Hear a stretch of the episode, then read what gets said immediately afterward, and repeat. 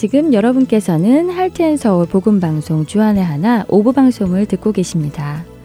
주안의 하나 오브에는 자녀들이 직접 성경을 읽는 Let's Read the Bible, 하나님께 쓰는 편지 Dear God, 성경 말씀을 통해 하나님의 창조를 알아가 보는 In the Beginning, 자녀와 함께하는 묵상 시간 Daily Devotional, 그리고 은혜의 설교 말씀 시간이 준비되어 있습니다. 먼저 Let's Read the Bible 함께 하시겠습니다.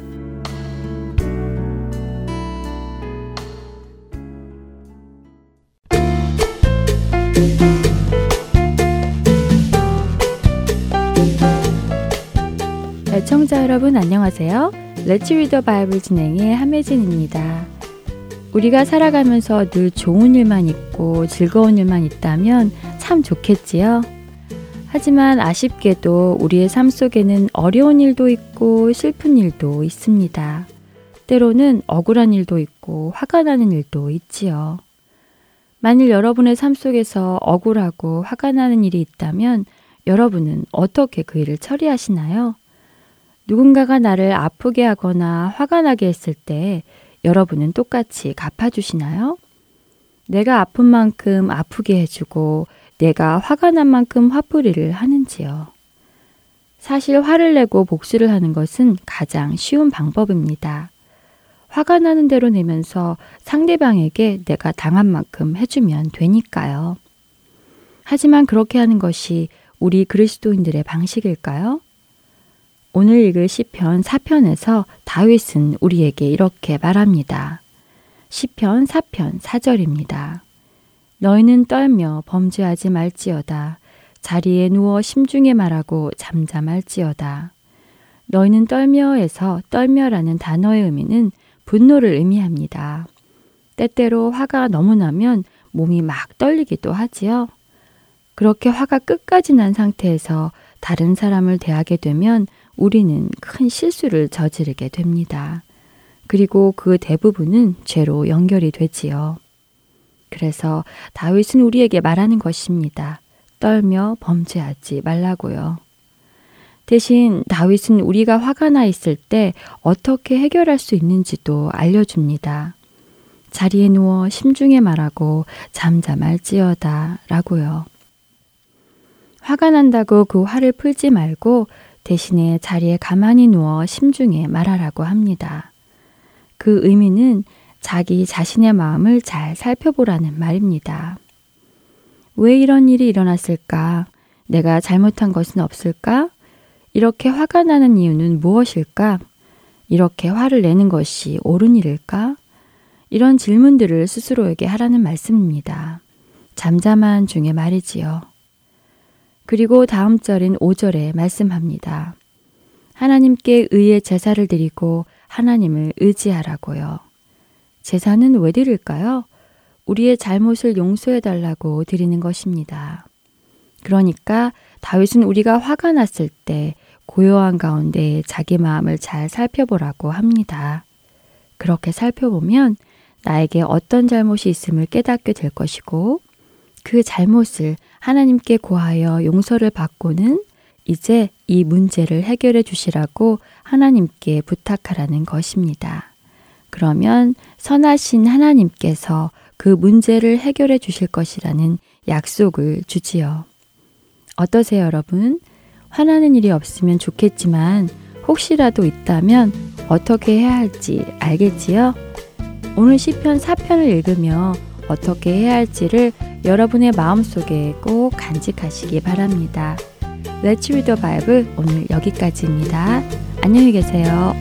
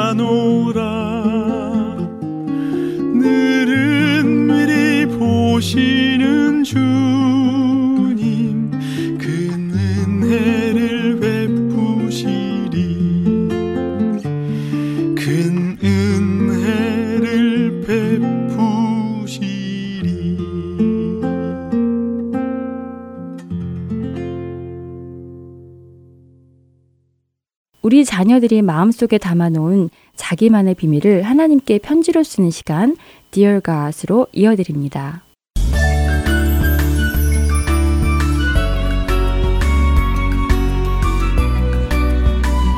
사랑하는 하나님, 오늘 엄마랑 언니랑 아빠랑 성경을 읽었어요. 매주 이렇게 온 가족이 함께 모여 성경을 읽는 시간이 있어서 참 좋아요. 어쩔 때는 놀고 싶기도 한데요. 그래도 이렇게 성경을 읽고 나면 하나님께 기도도 더 잘 되고 제 마음도 좋아요. 하나님도 늘 우리와 함께 계시죠? 오늘은 시편 6장 1절부터 10절까지 말씀을 읽었는데요. 다윗의 속상한 마음이 느껴져서 저도 슬펐어요. 다윗이 주의 사랑으로 나를 구원하소서 라고 하는 부분을 읽는데 저도 간절히 기도하게 되는 거예요. 하나님, 저는 언니랑 싸울 때도 있고 언니가 저보다 피아노를 잘 치고 다른 것도 잘할 때 괜히 부러워서 심통이 날 때도 있거든요. 그런 저를 주의 사랑으로 구원해 주세요. 주님의 사랑이 저는 정말 좋아요. 주님의 사랑은 따뜻하고 다정하고 편안하고 기뻐요. 오늘 가족들이랑 성경 말씀을 읽고 나서 기도 제목을 함께 나누었어요. 하나님, 정말 감사해요. 말씀을 나누는 시간이 있어서 감사하고 늘 맛있는 음식 주셔서 감사해요. 아까 먹은 밥도 정말 맛있었어요. 좋은 친구들 주신 것도 감사하고요. 가족들과 이렇게 시간을 보내서 감사해요. 다음에 성경 읽는 시간이 또 기대돼요. 하나님, 내일 또 기도할게요.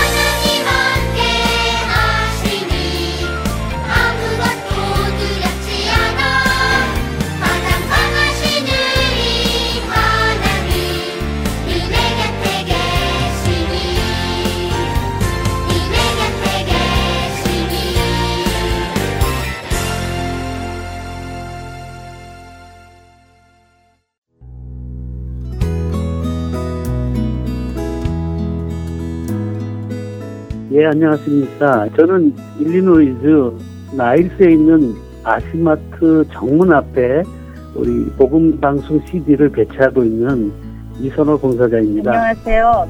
멤피스 테네시 파겐샵 오리엔탈 마켓을 하는 김종순입니다. 네, 저는 버지니아 세나빌 지역의 김영배입니다. 안녕하세요. 뉴저지 포트리에서 최준석 자원봉사자입니다. 예수 그리스도의 구원의 복음은 복음을 전달받은 사람들을 통해 끊임없이 전해져 갑니다. 여러분도 복음의 전달자가 되실 수 있습니다. 복음 전파 사역에 동참하실 분들은 전화번호 602-866-8999로 연락 주시기 바랍니다.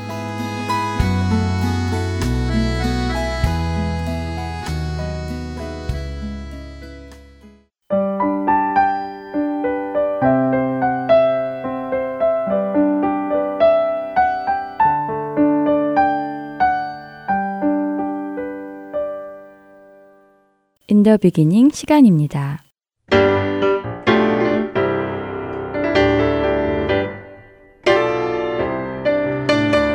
여러분 안녕하세요. 여러분과 함께 하나님의 창조를 생각해보는 프로그램 In the Beginning 진행의 박영규입니다.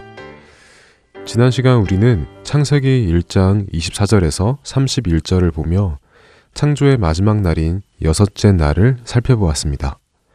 하나님은 여섯째 날 땅에 있는 모든 생명체를 그 종류대로 지으셨습니다. 동물은 물론 사람도 말이죠. 지난 시간에도 말씀드렸지만 요즘에는 하나님의 창조와 진화를 함께 연결시켜 이해하려는 크리스천들이 많이 있습니다. 하나님이 창조도 하셨고 진화도 허락하셨다고 말입니다. 그러나 이미 말씀드린 대로 죽음은 죄의 결과로 들어왔습니다. 그렇기에 아담과 하와가 에덴 동산에서 죄를 짓기 이전에는 죽음이 있을 수 없습니다. 어떤 생명체들이 태어나고 죽고를 반복하며 진화에 올수 없는 것입니다. 지난 시간에 우리는 공룡과 사람에 대하여 나누었습니다.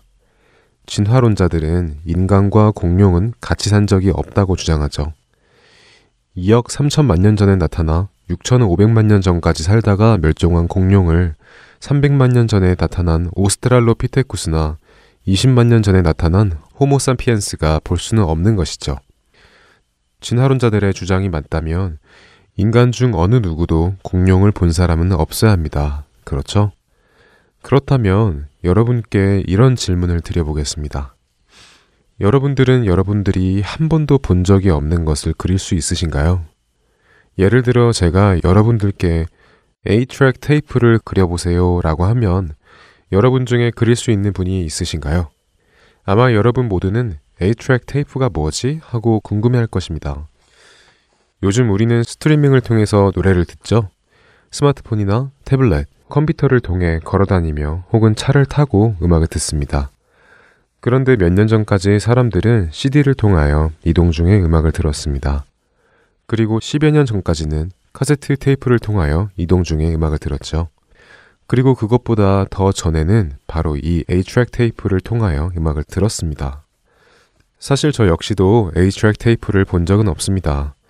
그래서 어떻게 생겼는지 모르죠. 어떻게 생겼는지 모르니까 A-트랙 테이프를 그릴 수 없겠죠. 제가 상상으로 그릴 수는 있겠지만 그것이 A-트랙 테이프의 실제 모습과 같은 확률이 얼마나 될까요? 거의 불가능하지 않을까요? 한 번도 본 적이 없는 것을 어떻게 그릴 수 있으며 그린다 하여도 어떻게 그것이 실제 모습과 같을 수 있겠습니까? 그럴 수는 없습니다. 공룡이 인간에게 알려진 것은 1822년입니다. 영국의 의사 멘텔의 부인 메어리는 남편이 환자를 진료하는 동안 주변을 산책하고 있었죠.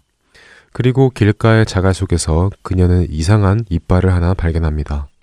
학자들은 이 이빨을 연구하기 시작했고 그때까지 알려지지 않았던 어떠한 동물의 이빨이라고 발표했습니다. 그러나 학자들은 이 이빨이 이구아나의 이빨과 닮았다고 하여 이 동물의 이름을 이구아나돈이라고 소개했습니다. 사람들은 그 후 이구아나돈의 뼈도 발견했지요. 학자들은 발견한 이구아나돈의 이빨 하나와 뼈를 가지고 이구아나돈이 어떻게 생겼을지 상상도를 그려냈습니다. 얼마 후 학자들은 그들이 발견한 이빨이 이빨이 아니라 뿔이었다고 주장을 바꾸었죠. 그리고 큰 도마뱀을 그리고 코 위에는 자신들이 발견한 뾰족한 뿔을 그렸습니다. 처음에는 이빨이었다고 했던 것이 코뿔이 되었죠. 그 후 1842년 영국의 생물학자 리차드 오원이라는 사람은 이 이구아나 돈을 복원시키고는 무서운 도마뱀이라는 뜻으로 디노사우루스, 공룡이라는 이름을 처음 지어냈습니다. 그리고 약 100년이 지난 1941년 학자들은 처음에는 이빨이라고 생각했고 후에는 뿔이라고 생각되었던 그것이 사실은 엄지발톱이었음을 알아냈습니다.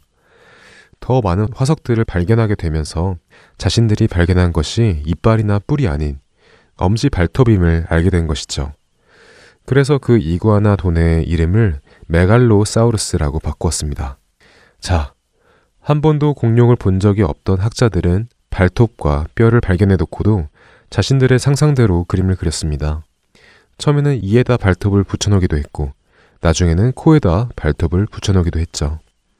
왜 그랬을까요? 네, 본 적이 없기 때문입니다. 말씀드린 대로 사람은 본 적이 없는 것을 그릴 수 없습니다. 제대로 된 공룡을 그리게 된 것은 1940년대 이후에 일어난 일입니다. 그리고 지금도 여전히 학자들은 자신들이 생각했던 것이 틀렸다는 사실들을 알아내고 있죠. 그럼 여기서 한 가지 질문을 드려보겠습니다. 공룡의 모습을 제대로 알게 된 것이 1940년대 이후인데, 만일 약 800년 전에 어느 누가 공룡의 모습을 벽에 그려놓았다면 혹은 새겨놓았다면 어떻게 그것이 가능했을까요? 12세기 말에 만들어진 캄보디아의 타부름 사원은 영화 툼레이더의 촬영지로 유명합니다. 그런데 이 사원에는 많은 돌조각들이 새겨져 있습니다. 그 중에는 원숭이, 사슴, 물소, 앵무새, 도마뱀도 있죠. 그런데 한 기둥에는 스테고사우루스를 닮은 동물이 새겨져 있습니다. 공룡이라는 단어가 존재하지도 않았던 때, 화석도 발견하지 못했던 때, 어떻게 캄보디아의 사람들은 벽에 스테고사우루스를 새겨넣을 수 있었을까요? 보지 않고 그것이 가능했을까요? 이 다음 이야기는 다음 주에 계속해서 이어나가겠습니다. In the Beginning, 저는 다음 주에 뵙겠습니다. 안녕히 계세요.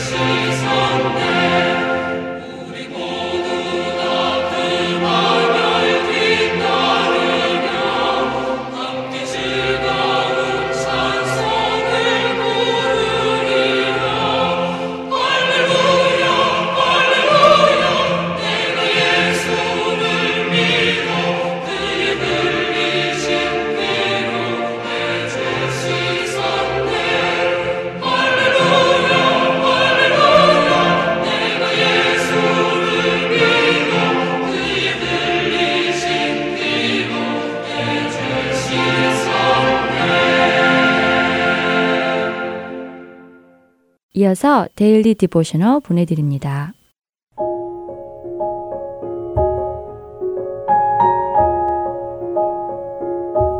애청자 여러분 안녕하세요. Daily Devotional 진행의 최소영입니다.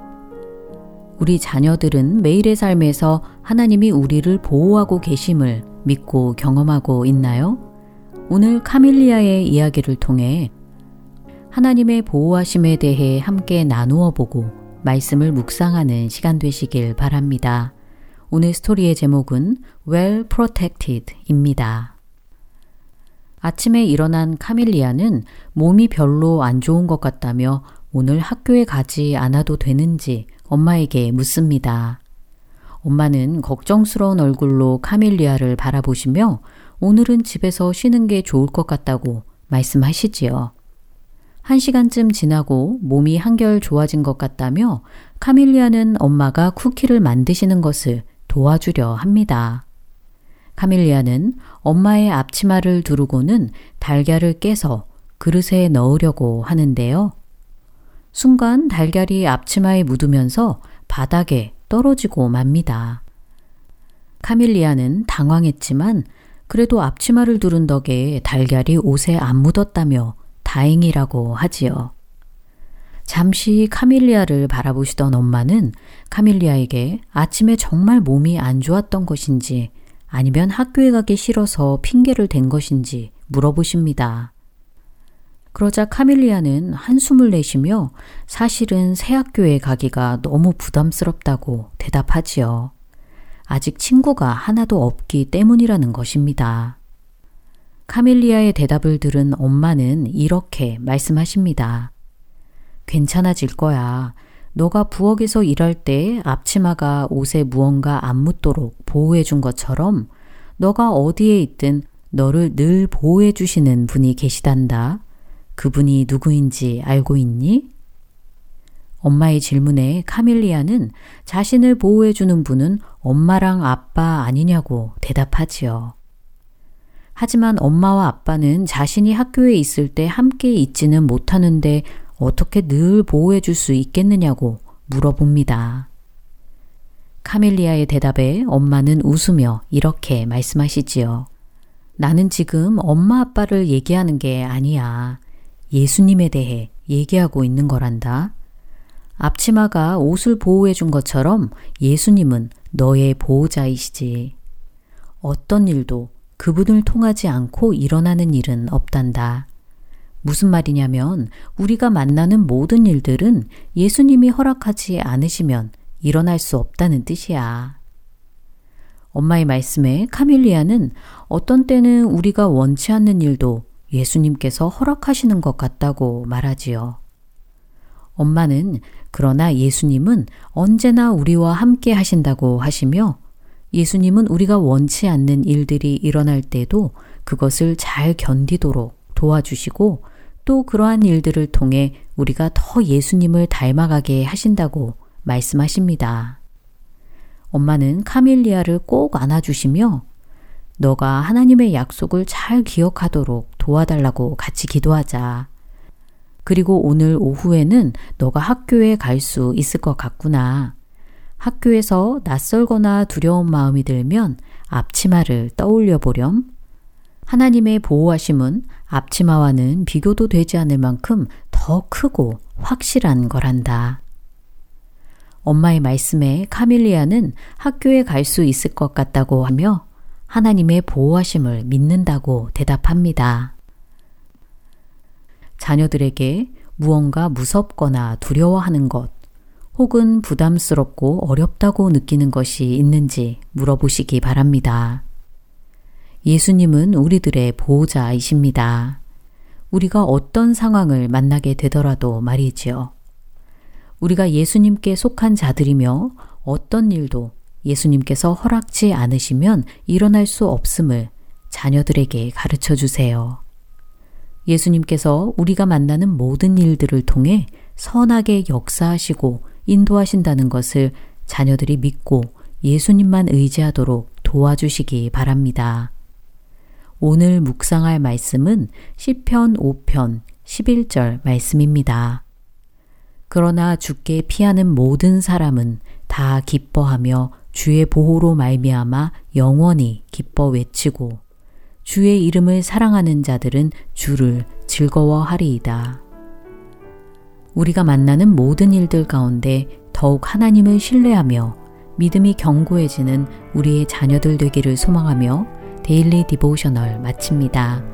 안녕히 계세요.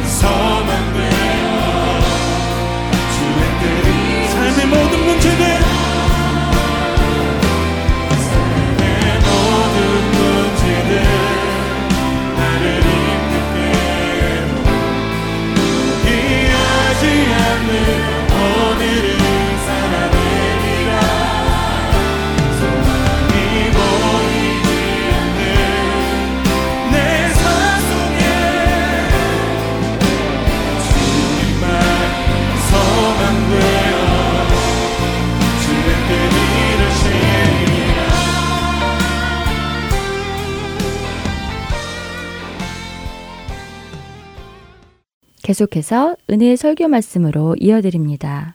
오늘은 서울 베이직교회 조종민 목사님께서 창세기 9장 1절에서 17절의 본문으로 내가 언약을 세우리라는 제목의 말씀을 전해 주십니다. 은혜의 시간 되시기 바랍니다. 어, 누구나 대자연 앞에 서면은 경외감을 느끼죠.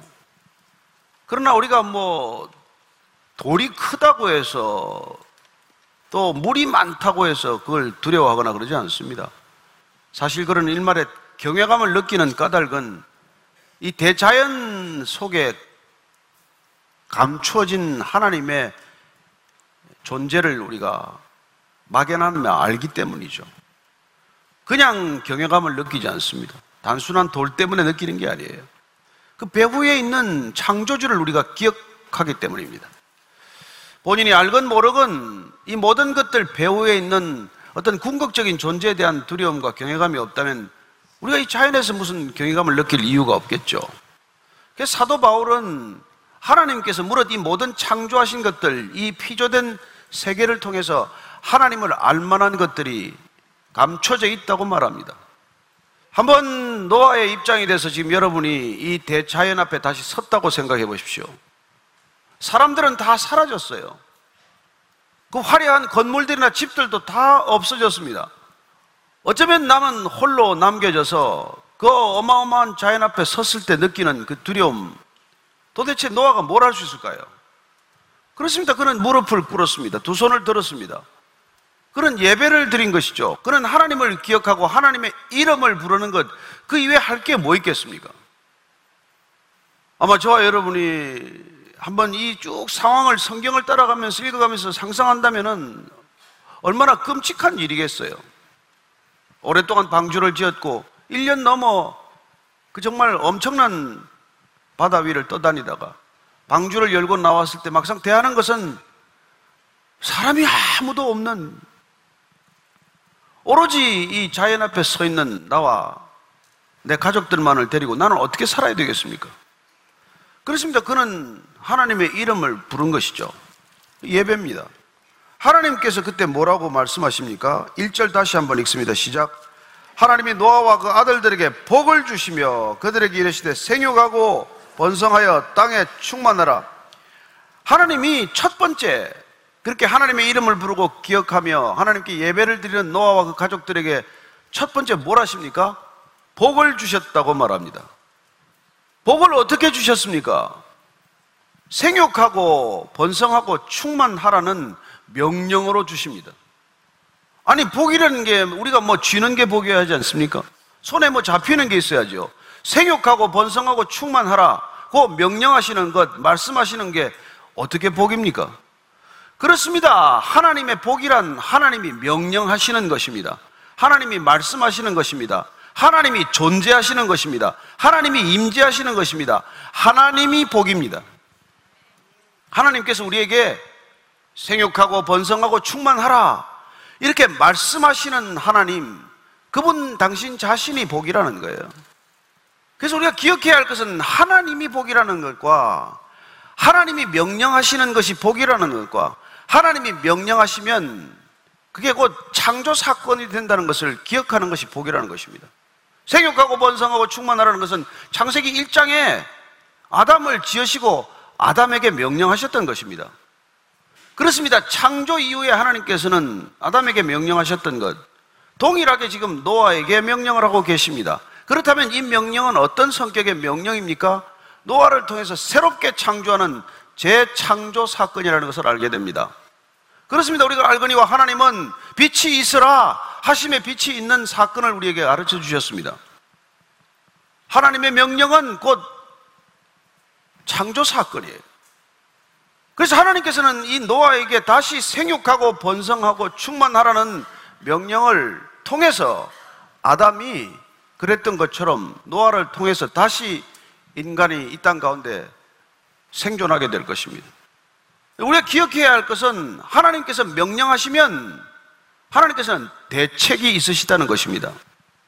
우리는 때로 대책이 없어요. 인간은 무슨 능력이 그렇게 많지 않습니다. 그러나 하나님께서 명령하셨다면 하나님께서는 무책임하게 이런 명령을 내리지 않으신다는 것입니다. 하나님께서는 대책이 다 있으신다는 것입니다. 그렇습니다. 생육하고 번성하고 충만하는 것이야말로 하나님이 이 땅 가운데 인간에게 주신 가장 본질적인 복입니다. 근데 인간은 이걸 지금 복으로 생각하지 않아요. 언제까지 우리가 생육하고 번성하고 충만하라는 것입니까? 둘만 낳아 잘 살아지요. 아니요. 요새는 하나만 낳습니다. 아니요. 하나도 낳지 않습니다. 이 믿음을 누구한테 전할 것입니까? 저와 여러분들이 이 하나님을 어떻게 전할 것입니까? 하나님의 나라를 어떻게 이루어갈 것입니까? 그렇습니다. 우리가 생육하고 번성하고 충만하지 않으면 우리는 하나님과의 관계를 더 이어갈 수 없는 사태를 맞게 되는 것이죠. 그래서 타 종교의 선교 전략을 보면 두렵기까지 합니다. 그들은 타 종교인들과 결혼하면 선교 자금을 지급하는 사례들이 보고되고 있습니다. 자기들이 믿는 신을 위해서 이주하면은 이주비를 지급하는 것을 보게 됩니다. 저는 이 생육하고 번성하고 충만하라고 하는 하나님의 이 명령이 하나님의 축복의 근원이라는 것을 우리가 놓치면 안 된다는 것을 다시 한번 우리가 깊이 생각할 때가 되었다는 것입니다. 제가 아는 분들 중에서 자녀가 있는데도 불구하고 입양하는 분들이 있습니다. 아니, 자기 자녀들이 있는데 왜 입양까지 합니까? 제가 미국에서 공부할 때 신학교의 그 교수님은 정말 훌륭한 분이에요. 자기 자녀가 넷 있는데 또 셋인가를 입양을 했어요.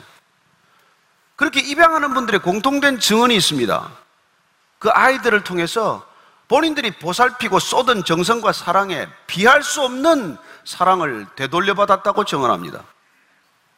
우리는 지금 2세대 가정으로 몰락하고 말았지만 3세대, 4세대 그렇게 생육하고 번성하고 충만했던 세대를 이루어서 가정을 우리가 경험했을 때는 절대로 이기적이지 않았습니다.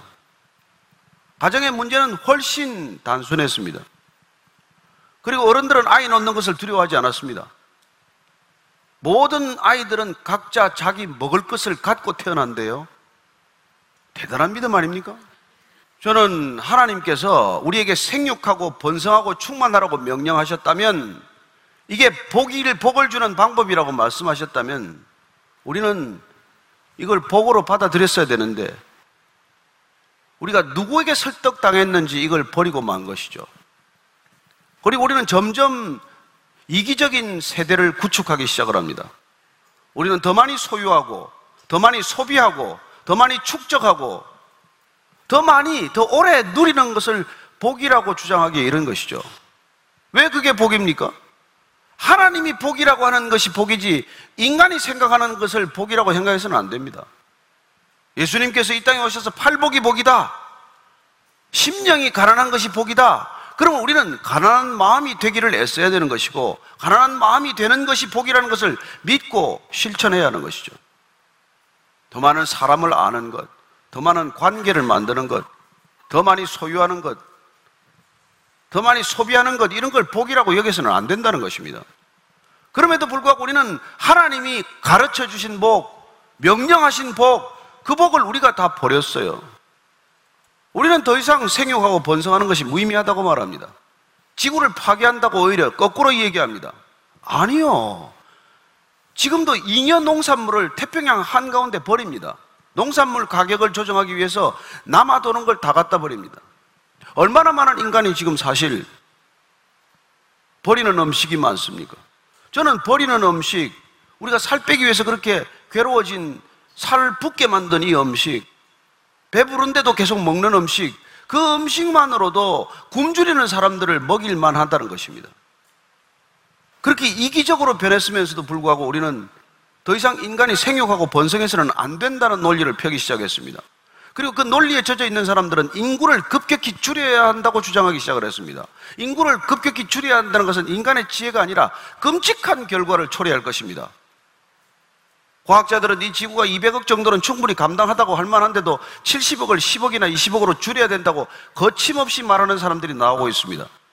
어떤 결과를 초래할지 여러분 상상하십니까? 하나님께서 이 땅에 우리가 생육하고 번성하고 충만하라. 그랬으면 하나님께서 대책이 있다는 것을 믿으시고 우리가 그렇게 살았다면 사실은 이렇게 이기적인 세대를 만들지 않았겠죠. 우리는 이제 더 이상 다음 세대를 그렇게 염려하지 않습니다, 사실은. 염려하기 싫으니까 뭐 한둘 낳는 것이겠죠. 그렇게 한둘 낳아놓고 우리는 가정이 행복한 것을 같습니까? 얼마나 그 가정들이 깊이 병들어 있습니까? 우리는 이 사랑하는 자녀들에게 모든 것을 쏟아부었다고 주장하겠지만 자녀들은 그렇게 생각하지 않아요. 당신 뭐 좋아서 일 열심히 했고, 당신 자존심 때문에 나한테 좋은 대학 가라고 말했고, 당신들 노후 대책 걱정해서 우리 결혼에까지 간섭하지 않았어? 어쩌면 다음 세대들은 그렇게 주장할 거예요. 그렇습니다. 우리는 자녀를 다음 세대를 위해서 희생했다, 헌신했다고 주장할지 모르지만, 그러나 다음 세대들은 윗세대들이, 기성세대들이 너무나 이기적이라는 것을 분노하고 있습니다. 저는 다시 우리가 하나님 앞에서 정직하게 하나님이 명령하신 것이 무엇인지, 하나님이 복이라고 한 게 뭔지 도대체. 우리가 무슨 일을 많이 하는 것보다도 정말 우리가 자녀들을 하나님이 주시는 대로 받아들이고 그 자녀들에게 신앙을 전수하는 일에 우리의 많은 관심과 사랑과 노력을 쏟았더라면 어떨까 생각하는 것이죠. 2절, 3절 한번 같이 읽어볼까요? 땅의 모든 짐승과 공중의 모든 새와 땅에 기는 모든 것과 바다의 모든 물고기가 너희를 두려워하며 너희를 무서워하리니 이것들은 너희의 손에 붙였음이니라 모든 산동물은 너희의 먹을 것이 될지라 채소같이 내가 이것을 다 너희에게 주노라. 원래 모든 동물은 채식이었습니다. 식물만 먹었는데 이게 홍수 이후에 육식 동물이 등장하게 돼요. 인간에게도 육식을 허락하십니다. 중요한 것은 죄악이 만연하게 되면은 관계가 긴장 관계로 들어가고 적대적 관계로 지나는다는 것입니다. 인간의 죄악이 만연하면 모든 관계에 영향을 미치게 됩니다. 먼저 죄인이 되면 죄를 지으면 하나님과의 관계가 단절됩니다. 우리가 죄 섭성에 젖어들면 인간과 인간과의 관계가 단절됩니다. 또한 더 깊은 죄악으로 빠지면 인간은 자연과의 본인이 생존하고 있는 모든 환경과도 단절되기 시작하는 것이죠. 그 중에 하나가 이 짐승들과의 관계, 짐승들과 인간의 끊어진 관계, 적대적인 관계를 하나님께서 어떻게 지켜주시고 제한하셔서 인간을 보호할 것인가. 그래서 동물들에게, 짐승들에게 인간을 두려워하는 마음을 주셨다고 말합니다. 정상은 아니에요. 구원이란 안심하게 되는 것입니다. 구원받지 못한 삶은 끊임없는 두려움과 불안이에요. 긴장과 갈등과 반목입니다. 우리가 구원받은 삶을 산다는 것은 우리가 비로소 안심하게 되는 것이죠. 여러분이 구원받으셨습니까? 그러면 여러분들은 가정에서건 교회에서건 안전하다는 것을 느낄 것이고 안심하게 될 것입니다. 여전히 우리가 불안하다면, 불만이라면, 불평이라면 구원과 멀어지고 있다는 증거겠죠. 하나님께서 우리를 구원하셨기 때문에 우리는 더 그 마음 가운데 빼앗기지 않는 평안, 그런 평강, 그런 안심을 우리에게 허락하시는 것입니다. 그래서 정말 이 동물들하고 이런 긴장 관계가 완전히 해소되는 것이 새하늘 새 땅의 그림이에요. 근원적으로 처음 출발할 때 그림입니다. 이사에서 11장을 보면은 이런 말이 있어요. 이사에서 한번 찾아보십시다. 11장. 자, 6절에서 9절까지 읽어드리겠습니다. 그때 이리가 어린 양과 함께 살며 표범이 어린 염소와 함께 누우며 송아지 어린 사자와 살찐 짐승이 함께 있어 어린아이에게 끌리며 암소와 곰이 함께 먹으며 그것들의 새끼가 함께 엎드리며 사자가 소처럼 풀을 먹을 것이며 젖 먹는 아이가 독사의 구멍에서 장난하며 젖된 아이가 독사의 굴에 손을 넣을 것이라 내 거룩한 산 모든 곳에서 해됨도 없고 상함도 없을 것이니 이는 물이 바다를 덮음같이 여호와를 아는 지식이 세상에 충만할 것임이니라 구원이란 뭡니까? 이런 그림을 그려서 보여주시는 것이죠. 사자와 곰이, 사자와 소가 다 풀을 먹고 같이 지낸다고 말합니다. 그리고 어린아이들이 독사와 함께 논다고 말합니다. 독사 굴에 손을 넣어도 다치는 일이 없다는 것이죠. 왜 그렇습니까? 이는 물이 바다를 덮음같이 여호와를 아는 지식이 세상에 충만하기 때문입니다. 여호와를 안다는 것이 무엇입니까? 하나님이 여러분을 안다는 게 뭐예요? 여러분이 구원받은 증거가 뭡니까? 뭐가 구원을 받은 것입니까? 뭐가 하나님을 아는 것입니까? 해함도 없고 상함도 없다는 것이라는 말씀을 우리에게 해주십니다. 여러분이 구원받은 가정이라면 그 가정에서는 서로를 해치는 일이 없고 서로 상처를 안겨주는 일이 없어야 한다는 것이죠. 그게 구원받은 거라고 말합니다.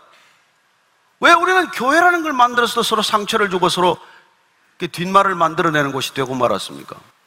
정말 구원받았다면, 정말 하나님을 안다면, 정말 내가 하나님을 깊이 안다면, 우리는 더 이상 사람들에게 두려움을 주는 존재가 아닐 것입니다. 누군가를 해치지 않을 것입니다. 누군가를 상하게 하지 않을 것입니다. 누군가에게 서로 겸손할 것입니다. 섬기게 될 것입니다. 세워줄 것입니다. 그게 교회예요. 그게 구원받은 사람들의 공동체입니다. 그리고 하나님께서는 육식을 허락하셨지만 이렇게 단서를 주십니다. 4절 5절입니다. 시작. 그러나 고기를 그 생명되는 피째 먹지 말 것이니라. 내가 반드시 너희의 피, 곧 너희의 생명의 피를 찾으리니 짐승이면 그 짐승에게서 사람이나 사람의 형제면 그에게서 그의 생명을 찾으리라. 비록 육식을 한다고 하더라도 피를 흘리지 말아라. 피째 먹지 말아라. 거예요. 피째 먹지 말아라. 여러분, 피에 생명이 있기 때문에 하나님께서는 생명을 먹지 말라는 거예요. 생명째 먹지 말라. 그걸 생명을, 그 왜냐하면 생명은 하나님께 속한 것이기 때문에 비록 고기를 육식을 먹는다고 하더라도 생명은 하나님께 속한 것이고 또한 생명을 죽이지 말라는 거예요. 피 흘리지 말라고 말하는 것입니다. 살인하지 말라는 것이죠. 하나님께서는 우리에게 생명을 해할 때 그 생명에 대한 보상을 반드시 요구하겠다고 말씀하십니다. 그러나 우리는 유대인을 600만씩 죽이질 않나? 한국 전쟁을 통해서도 거의 300만의 사상자가 납니다. 이 땅에 수많은 전쟁들을 통해서 얼마나 많은 사람들이 피를 흘렸습니까? 하나님이 얼마나 슬퍼하시고 탄식하시겠습니까? 자, 6절, 7절 한 번 더 읽습니다. 시작. 다른 사람의 피를 흘리면 그 사람의 피도 흘릴 것이니 이는 하나님이 자기 형상대로 사람을 지으셨음이니라. 너희는 생육하고 번성하며 땅에 가득하여 그 중에서 번성하라 하셨더라. 피를 흘리면 그 사람의 피도 흘릴 것인데 하나님께서는 왜 피값을 묻겠다고 말씀하시냐면 특별히 사람은 하나님의 형상으로 지으셨기 때문에 피를 흘리게 하는 일은 하나님의 형상을 깨뜨리는 일, 하나님께 도전하는 일, 하나님께 반역하는 일, 하나님을 대적하는 일이 되기 때문입니다. 하나님을 사랑하십니까? 하나님의 형상대로 지연받은 인간을 사랑하지 않고 하나님을 사랑할 수 없다고 말씀하는 것이죠. 물론 눈에 보이는 인간을 사랑하지 못하고 눈에 보이지 않는 하나님을 어떻게 사랑하겠느냐고 물으십니다. 그렇습니다. 우리 모두가 하나님의 형상대로 지연받은 것을 알기 때문에 우리는 사람을 누구건 외모로 따지지 않고 그 어떤 형편과 처지에도 우리가 따지지 않고 인간 그 자체로 우리가 존엄하다고 말하는 것이죠. 그렇습니다. 기본적인 인권에 관한 개념은 성경에서 비롯된 것입니다. 하나님의 형상대로 지은 인간의 차이가 있을 수 없기 때문에 우리는 인간으로 태어난 것 자체를 존귀하게 여기는 것이고 그리고 그 하나님의 형상을 갖춘 인간이기 때문에 생명을 해하는 것을 살인을 금하고 있는 것 아니겠습니까? 그래야 우리에게는 또다시 생육하고 번성하고 충만하라고 말합니다. 하나님의 계획은, 하나님의 뜻은 우리가 이 땅 가운데 생육하고 번성하고 충만한 것입니다. 그래야 우리가 하나님 안에서 화목할 수만 있다면, 하나 될 수만 있다면, 그게 하나님의 가장 잘 섬기는 길 아니겠습니까? 여러분 자녀 여러 둔 부모들은 잘 아실 것입니다. 자녀들이 부모에게 효도하는 게 무슨 방법이 있습니까? 자기들끼리 안 싸우고 잘 사는 것 아닙니까? 형제간에 자매간에 잘 안 다투고 함께 잘 사는 것보다 부모를 섬기는 길이 어디 있습니까? 부부가 서로 사랑하는 것보다 부모에게 효도하는 길이 어디 있습니까? 마찬가지로 우리가 교회가 연합하고 일치하는 것보다도 하나님의 일을 더 잘할 수 있는 게 어디 있습니까? 무슨 일이 하나님을 기쁘게 하겠습니까? 교회가 깨어지고 다투고 싸우는 것보다 하나님을 근심하게 하는 일이 어디 있으며 하나님의 자녀들이 하나님의 자녀들이라고 부르는 교회가 연합하고 일치하고 화해하고 화목하는 것보다도 더 하나님을 섬길 수 있는 길이 어디 있단 말입니까? 무슨 일을 해야 하나님의 일입니까? 우리가 착각하지 마십시다. 하나님께서 우리에게 무슨 일을 하라고 요구하지 않습니다. 그래야 하나님께서는 드디어 하나님을 경외하는 하나님의 백성들을 지키는 보안 조치 내지는 안전 조치를 이렇게 계속해서 해나가고 계신 것입니다. 그리고는 마지막으로 이게 이런 조치를 취하시는 것이죠. 8절부터 11절까지 읽습니다. 시작. 하나님이 노아와 그와 함께한 아들들에게 말씀하여 이르시되 내가 내 언약을 너희와 너희 후손과 너희와 함께한 모든 생물 곧 너희와 함께한 새와 가축과 땅의 모든 생물에게 세우리니 방주에게서 나온 모든 것 곧 땅의 모든 짐승에게니라. 내가 너희와 언약을 세우리니 다시는 모든 생물을 홍수로 멸하지 아니할 것이라. 땅을 멸할 홍수가 다시 있지 아니하리라. 하나님께서 마지막으로 이 노아 모든 것이 파괴되고 황폐되고 새롭게 시작해야 되는 노아한테 불안하고 두려움에 떨 수밖에 없는 이 노아에게 언약을 세우십니다. 다시는 물로 멸하지 아니하리라. 언약을 맺었다라고 표현하지 않고 언약을 세웠다라고 표현하는 것에 주목하십시오. 계속해서 세웠다라고 말합니다. 하나님이 약속을 할 때 우리하고 손가락, 새끼 손가락 걸고 약속하지 않습니다. 문서에다가 A, B 조항 다 쓰고 뒤에 자기 이름과 하나님의 이름을 쓰시, 쓰고 거기 서명하는 것으로 계약하지 않습니다. 무엇을 주고받고 손해를 어떻게 배상할 것인지를 규정한 계약서를 작성하는 것으로 언약을 맺지 않으십니다. 하나님은 어떻게 언약을 맺으십니까? 하나님은 일방적으로 은혜를 베푸는 것을 언약이라고 말씀하십니다. 하나님께서는 언약을 우리 앞에서 세우신 것입니다. 마치 기둥을 세우듯 하나님께서는 언약을 기둥처럼 세우신 것입니다. 그래 예수님께서 이 땅에 오셔서 기둥을 세우시는 것이죠. 그 전에 모세를 통해서도 그런 기둥을 세우십니다. 광야에서 하나님께 불평하다가 불뱀에 물려 죽어가는 사건을 만나게 됩니다. 독뱀에 물리면 어디 가겠습니까? 거기 무슨 119가 있습니까? 병원이 있습니까? 응급실이 있습니까? 하나님께서 모세에게 명령하여서 노뱀, 구리 노뱀을 달아서 장대 높이 세우라고 말씀하십니다.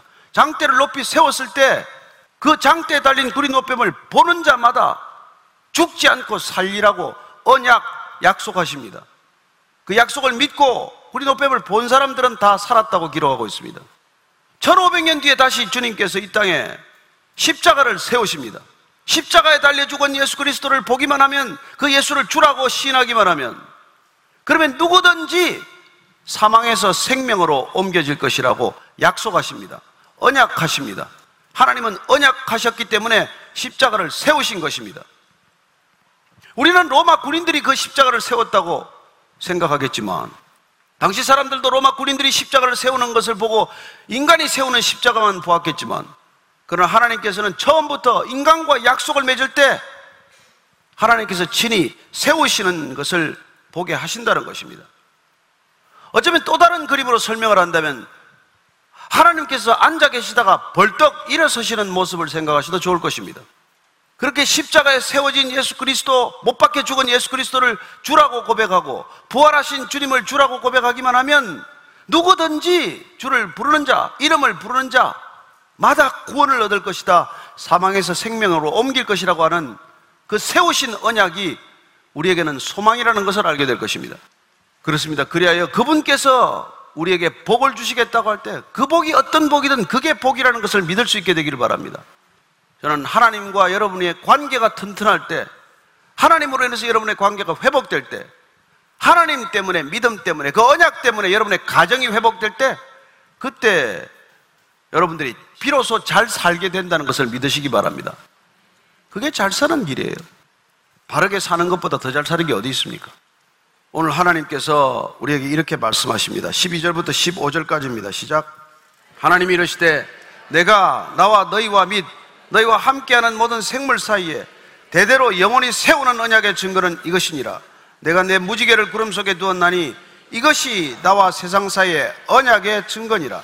내가 구름으로 땅을 덮을 때 무지개가 구름 속에 나타나면 내가 나와 너희와 및 육체를 가진 모든 생물 사이에 내 언약을 기억하리니 다시는 물이 모든 육체를 멸하는 홍수가 되지 아니할지라. 하나님께서 언약을 세우시고 언약에 쌓인 증거를 주시는 것이죠. 결혼하고 결혼 반지 교환하는 거나 마찬가지입니다. 물증을 주시는 것이죠. 그게 무지개 언약을 우리에게 주신 것입니다. 왜 하필 무지개입니까? 구름 속에다가 무지개를 두셨습니다. 이렇게 아름다운 무지개를 어느 특정 사람들이 그걸 자기들에게 주신 언약이라고 생각하고 가지고 다니면 되겠습니까? 무지개를 되찾으십시오. 그건 동성애 표시가 아닙니다. 하나님이 인간에게 주신 영원한 약속이에요.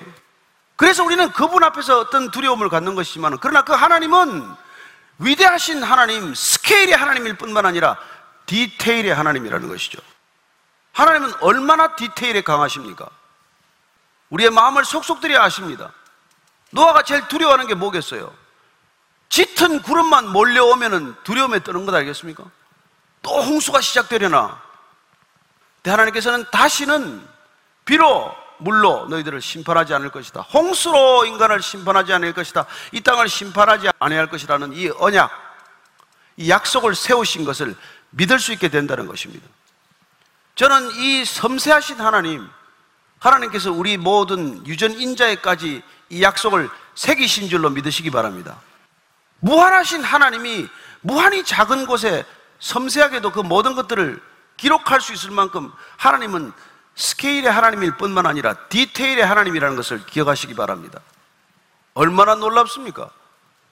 저는 하나님이 이런 스케일의 하나님이면서도 디테일의 하나님이라는 것을 우리가 기억한다면 하나님께서 우리가 미처 생각하지 못하는 우리의 약점, 우리의 부족한 점, 우리의 허물까지도 다 알고 계실 뿐만 아니라 대책이 있으시다는 것입니다. 우리가 그분께 나아가기만 하면, 그분을 아버지라고 부르기만 하면, 그분께 엎드리기만 하면, 그분께는 대책이 있다는 것입니다. 저는 여러분들이 먼저 하나님을 찾고 인간을 찾게 되기를 축복합니다. 인간에게는 대책이 없는 사람들이에요. 생각하는 것이 다 악할 뿐입니다. 어떤 인간이 선해요? 누가 선합니까 도대체? 저는 그 하나님께서 노아에게 다시는 물로 심판하지 않을 것이라는 이 언약을 노아를 통해서 두고두고 올 세대 영원한 언약을 주셨다는 것을 기억하십시오. 그래서 믿을 수 있는 건 하나님의 언약이지 우리의 생각, 인간의 지식, 인간의 사고가 아니라는 것입니다. 저는 여러분들이 살아가면서 인간의 많은 지식들을 섭렵하는 것이 뭐 필요한 일일 수 있겠지만 거기에 진리가 있다고 생각하지 마십시오. 불변의 진리는 오직 하나님만이라는 것을 기억하십시오. 그분의 약속만이 신실하다는 것을 기억하십시오. 그분의 약속만이 영원하다는 것을 기억하십시오. 그게 우리 믿음의 근거예요. 16절, 17절 읽습니다. 시작. 무지개가 구름 사이에 있으리니 내가 보고 나 하나님과 모든 육체를 가진 땅의 모든 생물 사이에 영원한 언약을 기억하리라. 하나님이 노아에게 또 이르시되 내가 나와 땅에 있는 모든 생물 사이에 세운 언약의 증거가 이것이라 하셨더라. 계속해서 세우신 언약을 반복해서 강조하고 계십니다. 하나님께서 우리와 언약을 세우셨습니다. 이 언약은 마지막으로 불안한 인간, 존재론적으로, 근원적으로 불안한 인간에게 주님이 주시는 안심의 근거라고 하는 것입니다. 믿음이란 우리를 안심케 하는 주님의 선물이에요. 그래서 주님이 주신 믿음이 와야 안심이 되는 것이죠. 하나님께서 우리를 찾아오셨다는 것을 기억하십시오. 우리가 먼저 하나님을 찾은 것이 아닙니다. 주님께서 오셔서 동일한 말씀을 하십니다. 너희가 나를 택한 것이 아니라 내가 너희를 택하여 세웠다고 말씀하십니다. 믿으십니까? 그분이 우리를 택하여 세우셨다면, 그분이 우리를 먼저 찾아오셨다면, 그분이 우리를 부르셨다면, 그분께는 대책이 있다는 것을 믿으시기 바랍니다. 동일한 얘기를 구약의 하나님도 하셨습니다. 이사야를 통해서도 말씀해 주셨습니다. 이사야서 우리가 잘 아는 41장 10절 말씀 한번 찾아서 같이 읽어 보십시오.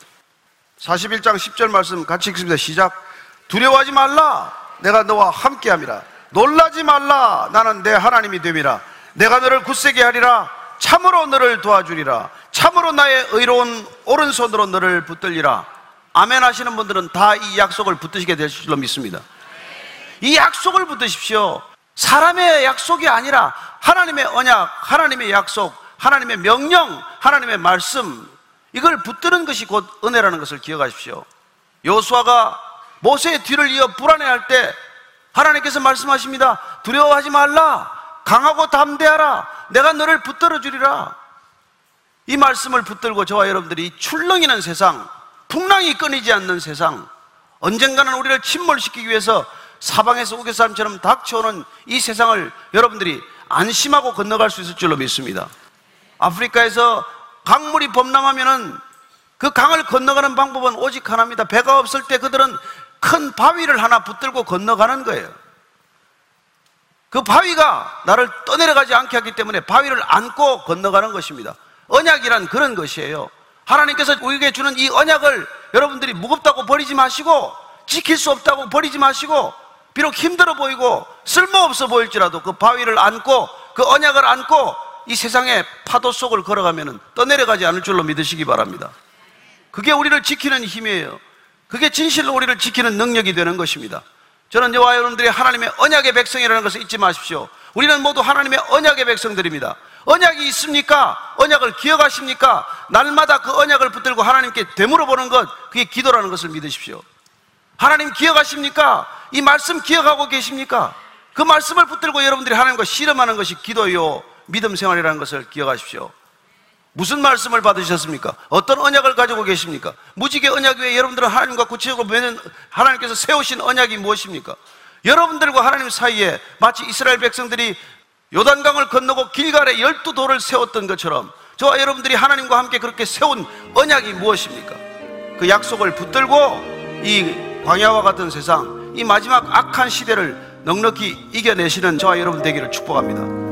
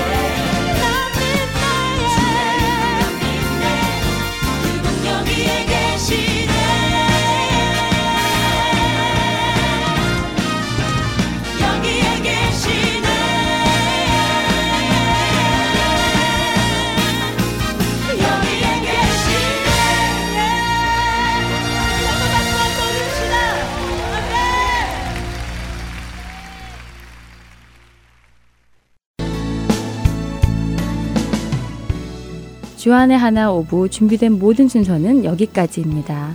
애청해주신 여러분들께 감사드립니다. 다음 시간에 다시 찾아뵙겠습니다. 안녕히 계세요.